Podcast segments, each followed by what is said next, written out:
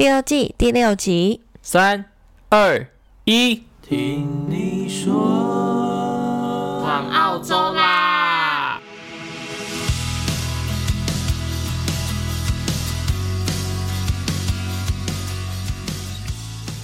！Hello，大家好，我是 T。Hello，大家好，我是 Nick。在上一集呢，我们聊到和另外一半之间是怎么分配花费的。那这一集呢，我们想要延续之前的话题，聊一下，就是在日常生活中，既然都要花钱了，那我们可以怎么花得更实惠，让 CP 值更高呢？毕竟我们现在已经来澳洲五年多了，还是累积了一些小 paper 可以跟大家分享。在五年内，我们经历了风风雨雨，到现在还没有破产和吃土，所以应该有一些东西可以分享，没有错的。那在开始之前呢，想跟大家说一下，我们之后的听众留言或者是关于上一集内容的讨论，都会放在最后，所以大家记得要听到后面哦。先来跟大家分享一下我最近生活中发生的一个小故事。就是大概我在前几天的时候，突然间想到，诶，我之前在念硕士的时候，好像有在网站上上传一个笔记来卖。突然间突发奇想，想说现在还有人在买我的笔记吗？我就到了那个网站的页面，登录之后发现，噔噔，我里面竟然还有两百五十多块是最近卖出去笔记的钱。其实我一直知道 t 非常会做笔记。但是没有想到有这么多人愿意花钱去买他的笔记，我也是觉得蛮猛。他在那时候整理的应该是有。不止一颗吗？只有一颗的笔记是吗？我那时候每一颗都会做笔记，但是我有上传上去的只有一颗而已。因为他要上传笔记，其实非常的麻烦，就是因为有版权之类的问题，所以你是不能，例如截图或者是用到老师就是 PPT 上面的原图，你是要经过自己的整理，然后自己重新写，然后确认没有版权问题，他才会通过那个审核的。所以我那时候就有一点懒，我放了一颗之后，我就没有再管它了。结果没想到，默默的在这三年多来，也卖出了三十几份，总共也是赚了一千多块啦，不无小补。嗯，而且我觉得重点就是它还是放着，如果没有人再发比你更新的，它就永远是会被买的那个，对不对？应该是，因为我现在看它还有在卖出去，我有去查一下那一个科目，目前我还是最新的。然后我还有把我那一科的分数啊什么写上去，就让大家觉得哦，我真的靠这个笔记拿的很高分，嗯。而且我里面还有分享很多就是 case study 啊，什么是他们可以在考试的时候直接用的一些例子。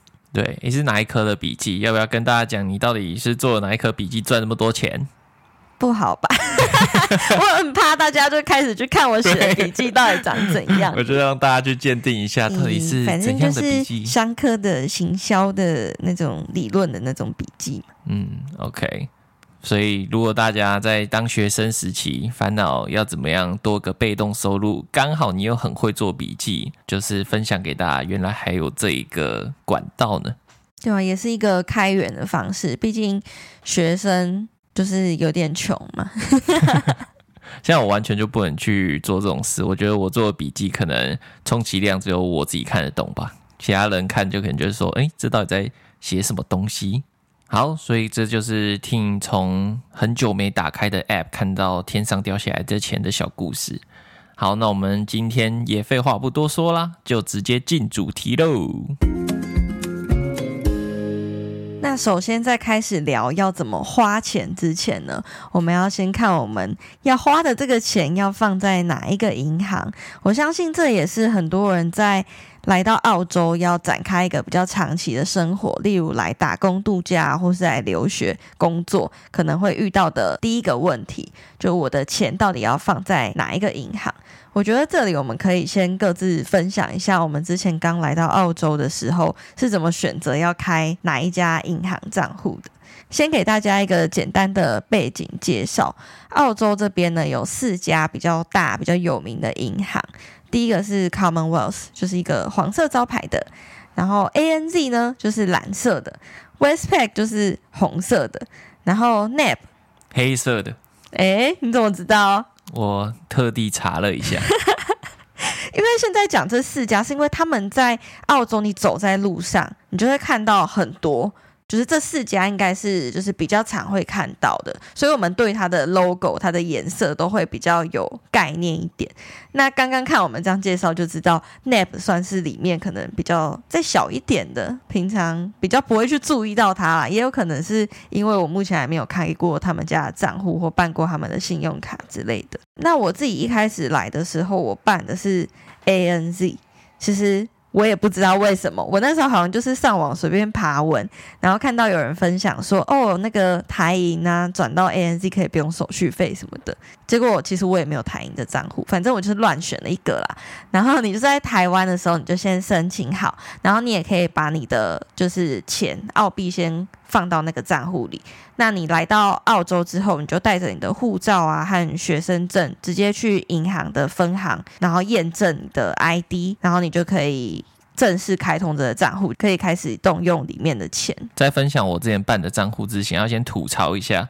反正 ANZ 呢，那时候我来澳洲的时候，因为学生之间出去吃饭嘛，都会要 share bill，然后 ANZ 的转账速度永远是最慢的那一个。真的很值得拿来吐槽。所以你一开始第一间也是 ANZ 吗？不是，我是第一间是 Commonwealth。那办的原因呢，就是因为它是黄色的，我比较喜欢。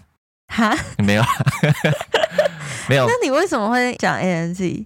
嗯，又先想要吐槽一下它。好，那我办的呢就是 Commonwealth。Commonwealth 就是联邦银行。办的原因真的不特别，就是因为我去代办的时候，他直接推我 Commonwealth，我就办了。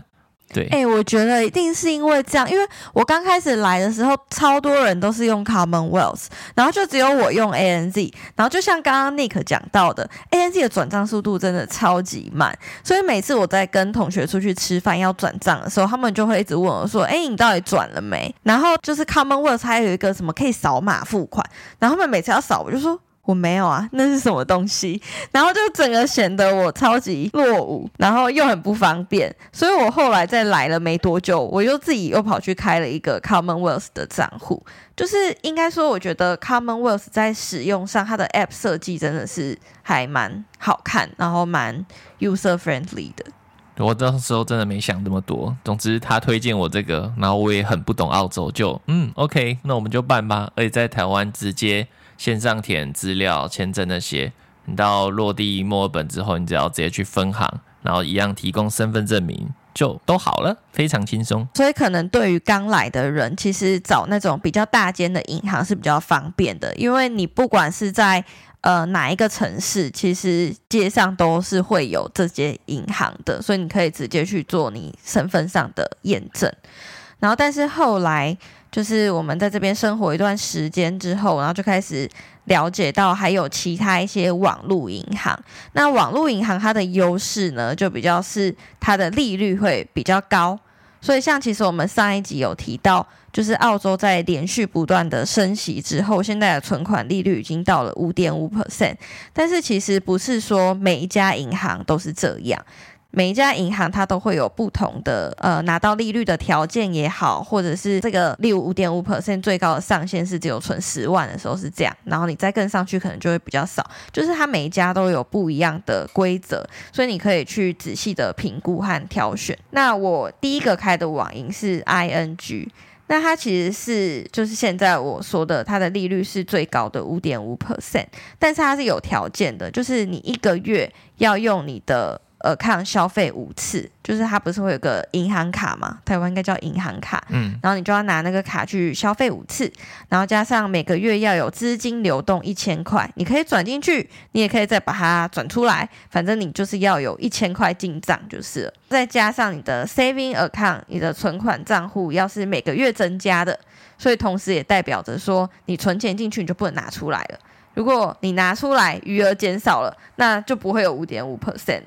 其实这三个条件听起来很复杂，但是其实在日常生活中是很容易做到的啦。其实你消费五次，这一般来说五次是很 OK 啊，在一个月内。不过常常怕你会忘记刷，如果你有同时其他很多个信用卡的话，对，所以我觉得这个算是非常非常好的一个入门款的投资。嗯，因为相对于其他四大银行啊，其实他们的利率可能就是两 percent、三 percent，所以它相对来说真的是很高的。那除了提到存款利率比较高以外，我觉得它还有两个非常吸引人的特点，是它是不用国际手续费的。所以像你知道，我有时候在澳洲，可能看到台湾的一些东西，我还是很想买，我就可以直接刷我 ING 这张卡，然后它是不用手续费的。然后或者是他也可以在国外提款。所以之前我们在巴厘岛蜜月那一集有提到嘛，我们在那里后来发现那个汇率当地换一点都不划算，之后我们就是刷卡。嗯，或者是在那边的银行做提款，它都是不用手续费的，所以其实它以在国外消费来说是非常方便的。像我和 Nick 现在其实因为都在澳洲这里工作，领的钱都是澳币。像我们要回台湾没有台币的状况下，我们有时候其实也是会直接刷 ING 的这张卡。真的以就是去国外消费的状况，这张真的蛮好用的。然后针对 ING 呢，可以跟大家分享一下，我在上个月收到一封 email，我现在是有推荐码的优惠，所以如果你想要办 ING 的账户的话，可以私讯我们的 IG，然后这个推荐码的优惠是到十月底，只要开户完成它的指定条件，就有一百块哦。赞赞。再来呢，非常近期我们有办的另外一个账户叫 Macquarie。那它其实跟 ING 很像，只是它的利率比较低一点，是四点五 percent，就是少了一个 percent。但是它非常吸引我的是，它不用完成任何的条件。这个真的是超猛，才没有看过一个就是这么高利息的账户可以做到这件事。等于说每个月你就是活存的意思，然后领这么高的利息，那当然就把钱都放进去啊。那些钱本来就该被花，然后但你在花之前呢，你还可以先赚到利息耶。听起来就超猛的，所以我自己现在是有一个 ING 的账户，然后也有 Macquarie 的账户。我觉得这两个搭在一起是一个 perfect match。因为像 ING 呢，刚刚有提到说存款要增加嘛，你如果领出来的话就没有那么高的利息了。那我就把它当做一个，我每次薪资一进来，我就拨一笔钱到那个户头，那个就是我的决心长期存款的地方，就是放进去我就不能把它拿出来花了。然后剩下的呢，我就是放在 Macquarie，就是我可以花的钱。但如果我没有花掉，它在里面还可以生利息，所以我觉得这两个是一个还蛮好的一个组合。对，跟 Macquarie 有点相见恨晚。我们到后面才发现它的存在，没想到它的功能这么强大。对，我刚刚有提到，每间银行都有自己的条件，所以我到后来就很讨厌开账户，然后你就要记说哦，每个银行要完成什么条件，我才可以得到什么，就是相对起来会非常的麻烦，所以我就直接开一个，反正 ING 是现在市面上利息最高的，再配一个没有条件但利息也不错的 Macquarie，这是我们目前在选择开银行账户上面的配置。那如果你们是刚来到澳洲，然后还是觉得有一个实体的分行比较放心的话，也还蛮推荐去办我们。刚刚前面提到四大的 Westpac，因为它有一个十八到二十九岁的方案，然后你只要完成特定的条件，它给的利息也会比较高，就推荐给大家可以去查询看看。那接着跟大家聊聊我们用了觉得不错，可以帮忙我们省钱的 App。那第一个要提的 App，其实是我们之前就已经分享过的，叫做 Liven。那它其实就像是一个第三方的支付平台。然后像一个美食钱包一样，跟各种餐厅合作，然后你可以去上面买它的，比如说一百块的 credit 啊，然后你可能只需要用五十块就能买到。然后他这个店家呢，合作的部分在 City 就比较好用，像我们现在住在郊区，有时候就比较难去找到这种合作的店家。那除此之外呢，其实你也是可以用 Liven 去绑你的卡，那只要那个店家是有跟 Liven 合作的，然后你直接用 Liven 去付钱，那就会有回馈。那这个回馈呢，你就可以在下次再任一个有跟 Liven 合作的餐厅都可以直接折抵。所以像之前我们还是学生的时候，在 City 常常就会不知道今天要吃什么，那我就会打开那个 App，然后看有没有就是合作的餐厅，然后看起来蛮好吃的，就当做是一个就是选择餐厅的一个方式。那下一个想要介绍的呢，是在澳洲这里开车族群的好朋友。就是 Seven 的 App，为什么是 Seven 的 App 呢？给大家一个背景介绍，就是 Seven 在澳洲是有加油站的，而且还蛮多家的，可能跟大家想象的台湾的 Seven 会不太一样，因为这里的 Seven 没有好吃的食物，东西也很贵，所以大家通常不会去 Seven 买东西，但是会去 Seven 加油。然后它这里加油有一个非常非常值得推荐的功能。就是它的油架是可以锁起来的，这个功能真的非常的实用。因为在澳洲，我觉得油价常常都是无声无息的就上涨了，而且每个地方每一家它的价格都是不一样的，所以现在就变成我们只要开在路上看到，哎，油价好像有上升的感觉哦。就例如说，哎，这一家是一百六。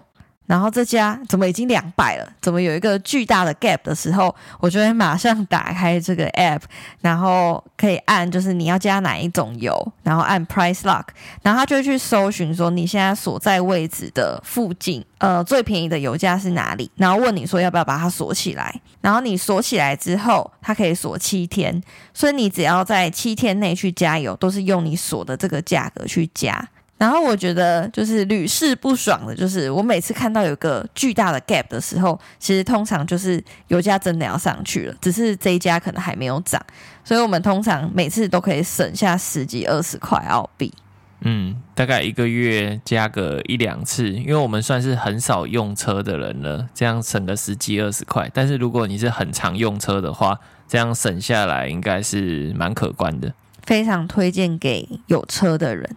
毕竟那个油价有时候真的是涨得非常的剧烈，我有时候真的也不知道到底为什么会这样。而且我刚刚有提到说，那个 app 它是搜寻你周围的嘛，所以有一些人就也还蛮好笑，就知道哪一个区域的油通常就会比较便宜，他就会开去那里，然后在那边把它 lock 起来。好，那我来介绍下一个是叫做 Cashiewords，那这个应该大家在这边网络购物可能会听到。就主要是两个，一个是 Shopback，还有一个是 Cashiewords，就是要讲的。那它的基本概念其实就很简单，就是你在它的网站上，然后看到合作的店家呢，然后它定期会有一些优惠，比如说 Uniqlo，只要在它店家转连接过去，你只要买的话，就可以有十 percent 的 cashback。然后等的时间可能要蛮长的，有时候要三四十天才能提领。但是如果你都要买了，然后也是网络购物，也许就是一个不错的方法去省钱。这个呢，真的是我的爱用 App，因为像有时候我想要买，例如像 Uniqlo 或者是 Nike 或者是一些 Myer 啊一些品牌的东西的时候，我就会马上先去 Cash Reward 看它有没有活动，因为尤其是在折扣的时候，如果它原本就已经说哦全馆八折，然后 Cash Reward 可能合作又有例如七 percent 的 cashback，那它加上来其实就是折上折的概念。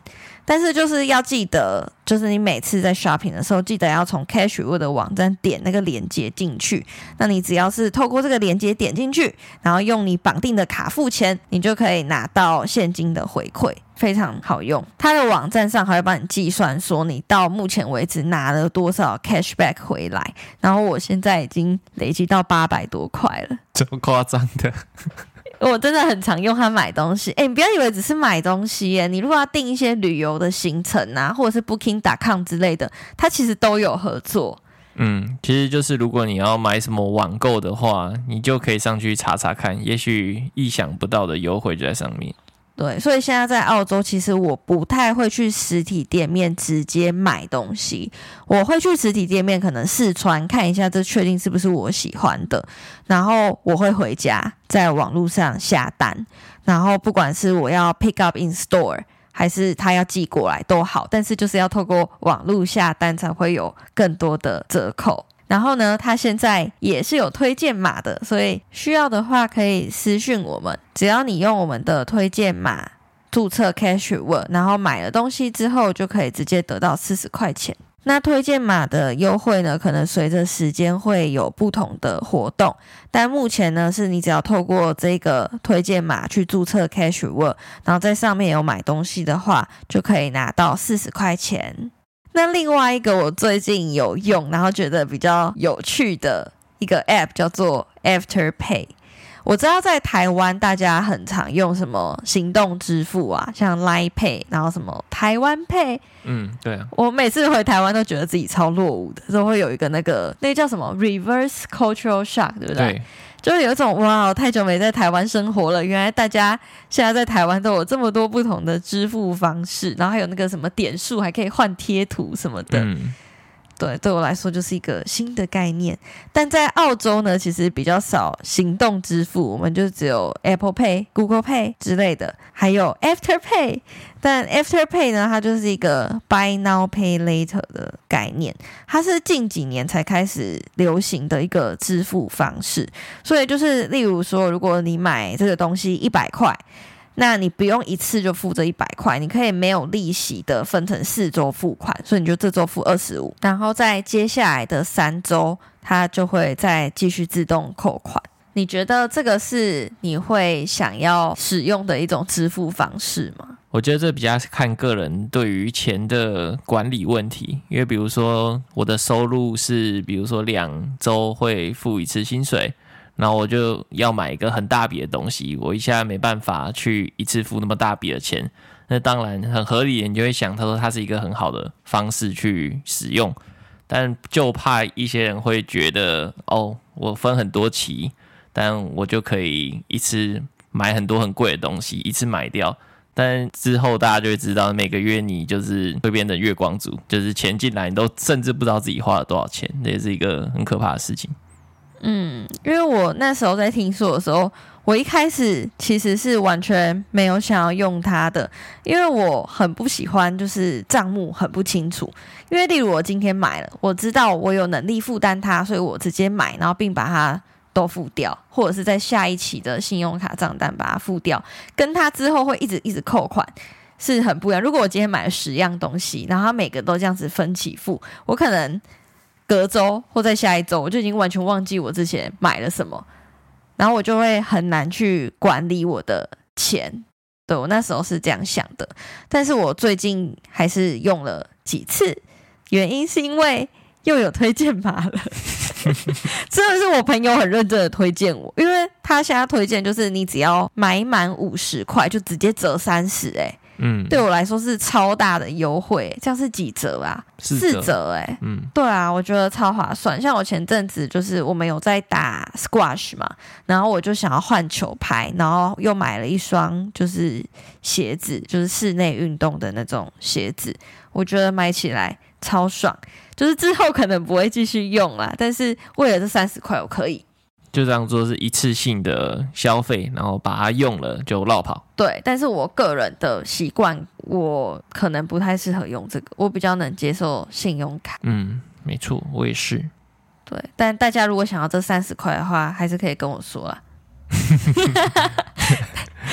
然后这集我们没有就是任何合作业配，就只是有一些推荐码，想说可以推荐给大家。既然都要用的话，你们可以就是拿到一些现金的回馈，还不错。好，再来插播一个，它不是 App，但是我们觉得在澳洲这边很常见的一个机制，叫做 Price Match 或是 Price Beat。就来这边买家具啊，或者是三 C 的时候，你常常打开他们的网站，就会看到说，哦，我们有做这个方案。也就是说，如果你在他们的就是产品列表看到，诶，同样的产品，然后别家卖的价钱比我们家的便宜的话，我就去跟你用一样的价钱去 PK，或是我再比你找到的再便宜。所以我觉得这在买一些像。相机啊，或是大型沙发什么的，可以省到的价钱，其实算是蛮多的，还蛮值得去研究这方面的东西。对，我们目前是没有使用过，但是其实很多网站上面只要有写，你都是可以，就是。打电话或者是按他的那个什么 chat，然后去跟他讲说你在哪里看到更便宜的，然后请他们去 match 这个价格。我觉得搭配起超市的一些 gift card 是非常好用的，因为其实像 Coles 啊或 Woolies 这里比较大的超市，他们都会卖那种 gift card。然后 gift card 呢，常常就会有什么九折啊，或者是八折的那种活动，就是像这里的 JB Hi-Fi，大家可以想象是台湾的灿坤或全国电子的 gift card，你买到一个九折，那你就可以去跟 JB Hi-Fi 谈说，哦，我要这个 price match，我在哪里看到这个 iPhone 更便宜？然后他如果同意 match 了，你又还可以再用那个 gift card 去买，所以就等于是又是一个折上折的概念，所以是还蛮可以善用这个部分。这是为什么？就是可能我不在另外一家买，我硬要在 JB Hi-Fi 买的原因，因为我有那个 gift card 嘛，所以我如果使用的话，它就是一个折上折的概念。嗯然后比如说其他家现在周年庆在特价，但你就想买这家的，然后你就会说哦，他们卖一样的东西这么便宜，是不是要 match 一下？也许也谈得通。对啊，因为有时候你可能就是有这一家的会员，你想要几点，想要有什么优惠的时候，这就是一个还蛮好用的手法，真的蛮澳洲的，我觉得。嗯，因为在台湾好像。可能是那种在菜市场啦，就是妈妈会说啊，隔壁要卖多少，我之前那个买的比较便宜什么的，嗯、可能才比较好用。你如果是去一般专柜啊，或者是那种对大家他应该不想鸟你。大家在澳洲就是有会接受 price match 的店家。那既然讲到花钱这个部分呢，我也想要提供一个我最近觉得蛮有趣的小观察，因为我自己本身就在电商工作，然后我也会有存一些清单啊，想要买的东西，所以都会去追目前有什么促销啊、promotion 的活动。那澳洲其实一年就会有几次比较大的 promotion，就是像在财政年结束之前啊，各大品牌都想要出清，然后在最后赚一波。然后或者是大家台湾也会听过的 Black Friday，然后还有澳洲这里圣诞节后一天的 Boxing Day 都是比较大的。那最近几天呢，其实是 After Payday Sale，就是我们刚刚前面介绍那个支付方式 After Pay，他自己也发展了自己的 Sale。然后我们就发现，在一个就是相对于比较小规模的这种 Promotion 里面，店家的折扣力度是比往年还要大的，甚至跟 Black Friday 有的拼了。就可以看出来，最近东西真的是不好卖。嗯，大家都要想噱头去特价。对，所以当你看到折扣力度越来越大的时候，就代表最近经济可能不太景气。因为我自己也看了蛮多份报表的，然后大家的民调调查都是说，最近都要就是 save up for essentials 或者是 travel，因为最近也是疫情刚过。大家比起买东西，其实比较想去旅游，然后再来就是因为最近物价都上涨，所以如果是那种不是很必要的消费，大家都不会愿意花，就可能想说，哇，把钱省起来拿去买菜啊，或者是买一些就是生活必需品。那那最后一个大主题要跟大家来讲的是信用卡的点数。讲到这边要有一个 disclaimer，就是信用卡这种东西，其实真的不一定适用所有人。就是你用的好的话，它可以帮你省很多钱，但是用不好的例子在新闻上也非常常见。所以，我们以自己的使用方式来跟大家讲说，哦，它怎么样帮我们省钱。其实故事的开头呢，真的是因为在澳洲这边，有时候我们要回台湾，然后在疫情的时候，你知道那个机票真的是贵到不知道什么样了，很夸张，爆贵。对，然后那时候就是有很多人在讨论啊，呃，这个机票这样怎么回去啊之类的。此时呢，我们就在一个社团，就是它叫做“躺着飞”。我觉得那个社团的名字真的很酷，就是澳洲躺着飞。里面的人就是用各种的方式去撸点，撸什么点？撸就是航空公司的里程数，然后就可以让你用点数直接飞回台湾，然后用一个非常好的价格。那其中呢，信用卡就是超级大宗，因为它的开卡礼根本就是一个几点大礼包。对于就是要飞回去的人，比如说我们从墨尔本飞回台湾六万点来回，就是经济舱。那我们大概办一个新卡，然后你达成它的标准之后，他直接送你十一万点。回想数学一算的话，就哇塞！直接送我两张，就是台湾来回机票，哎，我这不办爆。嗯，而且他的拿到开卡礼的条件其实还也还 OK，像刚刚 Nick 提到那个是我们办的第一张卡，送十一万点，然后他是三个月要消费三千块，所以我们平常其实就消费，我们就觉得两个人三个月三千其实是一个还蛮基本的花费，但是大家想想。那时候一张机票可是要两千五百块澳币呀，一个来回。我们直接就是办一张卡就搞定了。我们那时候二零二二年，哎，就是去年，就是靠这个点数回台湾的。因为我觉得以海外游子来说，以现在这样子的机票钱啊，我真的觉得搭飞机是还蛮奢侈的。可是如果是用点数去换的话，就感觉好像没有这么痛。对，其实就是你原本就得花这些钱，但是你现在除了花这笔钱之外，你还省了一大笔。刚才这样一换算过来，那个十一万点基本上就等于是五千澳的一个价值，对我们来说。嗯，没错。但是信用卡它是一个，就是你可能开始有稳定工作以后，你才比较能去考虑的选项啊。因为像我们之前在学生没有收入，当然也没有办法办卡。然后信用卡没有 PR 或 Citizen 也可以办，但通常会要求你的签证要超过一年。那我们点数集的主要是集中在 Qantas，也就是大家这边的澳洲航空嘛。主要会集它是因为它跟华航是有合作的，也就是我们可以用 Qantas 点去换华航的机票。那我们现在有用过几张不错的卡。然后第一个可能台湾有听过，就是 AMX 是美国运通，然后它的福利是真的还蛮好的，因为它的 Qantas 的那一张，就是你办了之后，虽然你会觉得它的。卡费一年四百五很贵，但是它其实也会再送你就是四百五十块的旅游金，所以你就是可以在 Qantas 上面就是随便订机票，反正就会折扣四百五。像我们去年年底就是去塔斯马尼亚，我们就是用那个钱去换的。他也会给你两张进 AMX 的贵宾室和两个进 Qantas 贵宾室的 pass。所以我自己是觉得它的福利真的是不错，然后你买机票啊什么的，它也会有保险，但是它的缺点可能就是不是每个店家都会收，因为它相对于其他像 Master 或者是。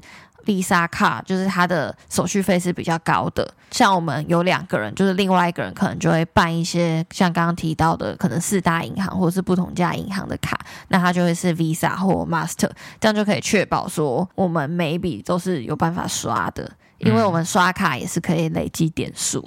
对，没有错。讲到这里，我觉得有一个还蛮值得讨论的点，就是你觉得我们刚刚上述讲的这些，不管是什么 Liven 啊、Cash Reward 啊、Afterpay 啊，或者是信用卡啊这些，有了这些工具，就是你觉得其实是让我们花了更多钱，还是它真的更省钱呢？我觉得以这个 App 的出发点来讲，理论上要更省钱，没错。但就怕你知道看到折扣这种东西。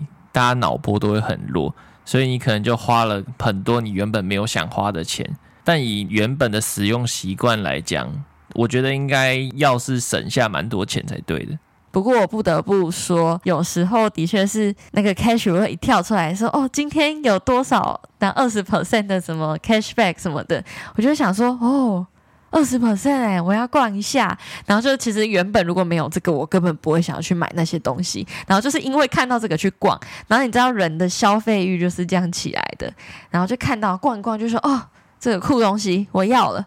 对，他就是哎，我觉得这些东西啊都是理性消费者的好朋友。但如果你已经自认为自己是不理性消费者的话，也许它就不是这么适用，可能会越买越疯狂。对啊，很有可能。尤其像信用卡这种东西，就是它没有一个底的，也许有个底啊，因为你可以去设一个它的消费的一个极限。但是很容易，大家就会忘记自己花了多少钱。所以我觉得一个比较安全的方式，可能还是你平常就是要先有你对于自己薪水和理财上面的规划。像我和 Nick，其实我们各自都有一个表去记录说，哦，我们现在可能每两周或者是每个月拿的是多少薪水，然后我们多少 percent 要分配在哪里。那像我，例如来说，好，如果我每两周就是设定自己说只能花三百块买东西。那我就要有一点节制，说我现在如果要买这个，那我可能就不能买什么东西，就是你要有一个 budget 的分配。所以像前面有讲到说，我丢去 ING 的，我就是死都不会动它，它就是只能放在那，剩下的就是我可以花的。所以我其实自己个人的习惯，我是会薪水一下来，钱该转哪里就转哪里去，该投资的、该存起来的、该缴什么费用的，就全部先转走，然后剩下的才是我自己可以花的。嗯，有点像是天下没有白吃的午餐，你想要把它省到极限，但你也要有正确的使用方法，不是乱用也可以省这么多。没错，你还有什么 tips 想要跟大家分享吗？我觉得还有一个值得提的是，我们刚才讲了，大多数是在省钱的部分。那可能大家也会想说，那我可以开源啊？那开源的话，当然这边也有很多选择啊，你可以去做一些兼差。大家除了正职工作以外，假日你想去兼职一些 weekend casual，去比如说超市啊或者咖啡厅，那也是都可以的。那我之前还有。短暂的时间，因为我真的待在家太无聊了，我就只是想要兜风而已，所以我去做了 Uber Eat 成果其实也还蛮不错的。我必须说，就是在它的尖峰时段啊，你可以赚到不错的零用钱。对，一个小时的时薪可能可以高达四十到六十块澳币哦。对，是可以。当然不是说你每天都这样，但是可以达到这种高度。对。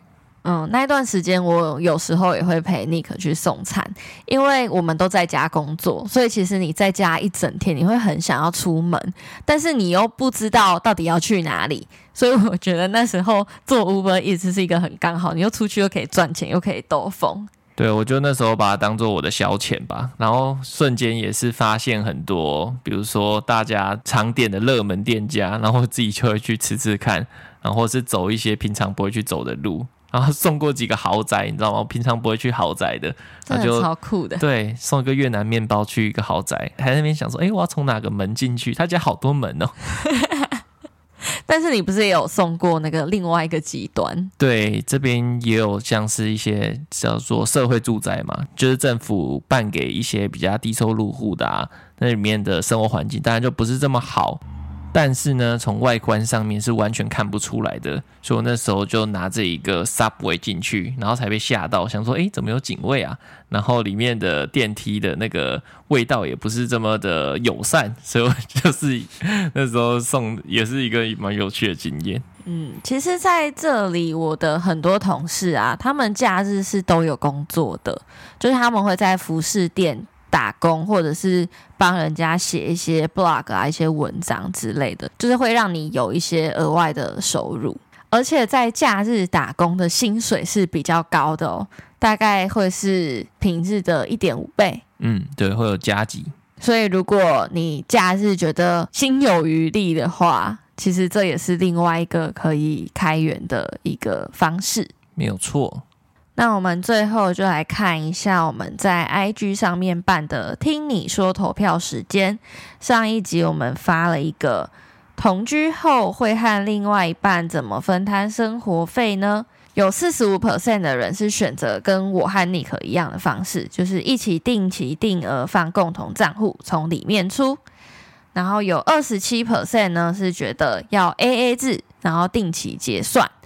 那十九 percent 的人觉得钱都放在共同账户一起花，所以其实大家还是有蛮多就是不一样方法，对，蛮不一样的。但是我觉得基本的。原则可能就还是像我们之前有说，就是大事啊，就是都一起商量，然后小事保有可以各自选择的自由。嗯，我觉得会是一个比较好，其实就是两个人沟通好就好了啦。对啊，就是没有适合每个人的方法，两个人沟通出都舒服，不会那个心存就是哇，怎么又这样的那种想法就好了。对，我觉得我们想要表达一个比较重要的概念是，不要觉得这个事好像谈了会伤感情，就不去谈，因为有时候不谈，其实真的更伤。应该是要让两方都可以舒服自在的讨论前的 topic。因为像我们上次讨论的是我和 Nick 现在的状况，但其实很多人说哦，有了小孩可能又不太一样，又会变得更难去分摊，或者是像有些人可能会说哦，他觉得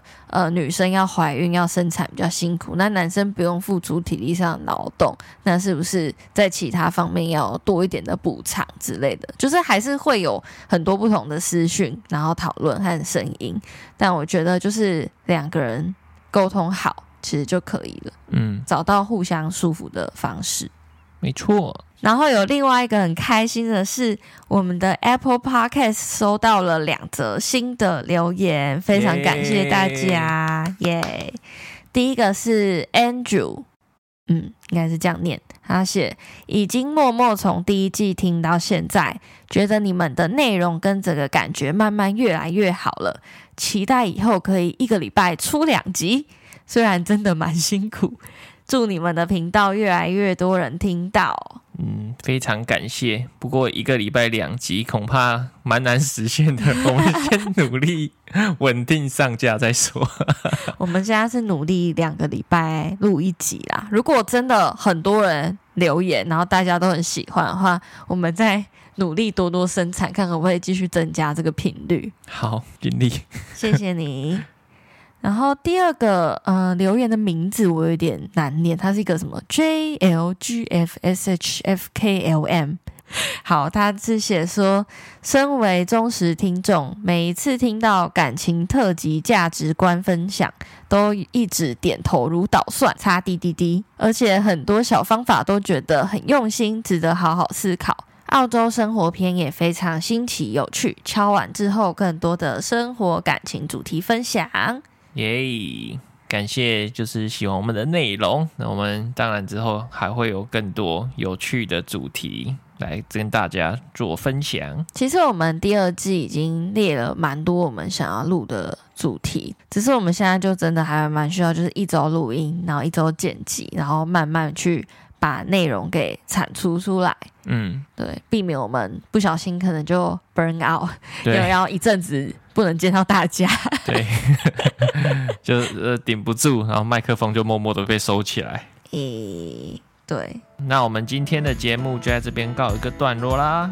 欢迎你们到我们的 IG XTN Talk 贴文留言，或传送私讯跟我们分享你的心得或故事。如果你是在 Apple Podcast 收听，听完之后也不要忘记滑下去帮我们留个五星好评。想要问我们什么问题或有什么留言，都可以在那边做分享，我们都会在节目当中做回复。听，Nick，我们有空的时候在这里听你说，拜拜。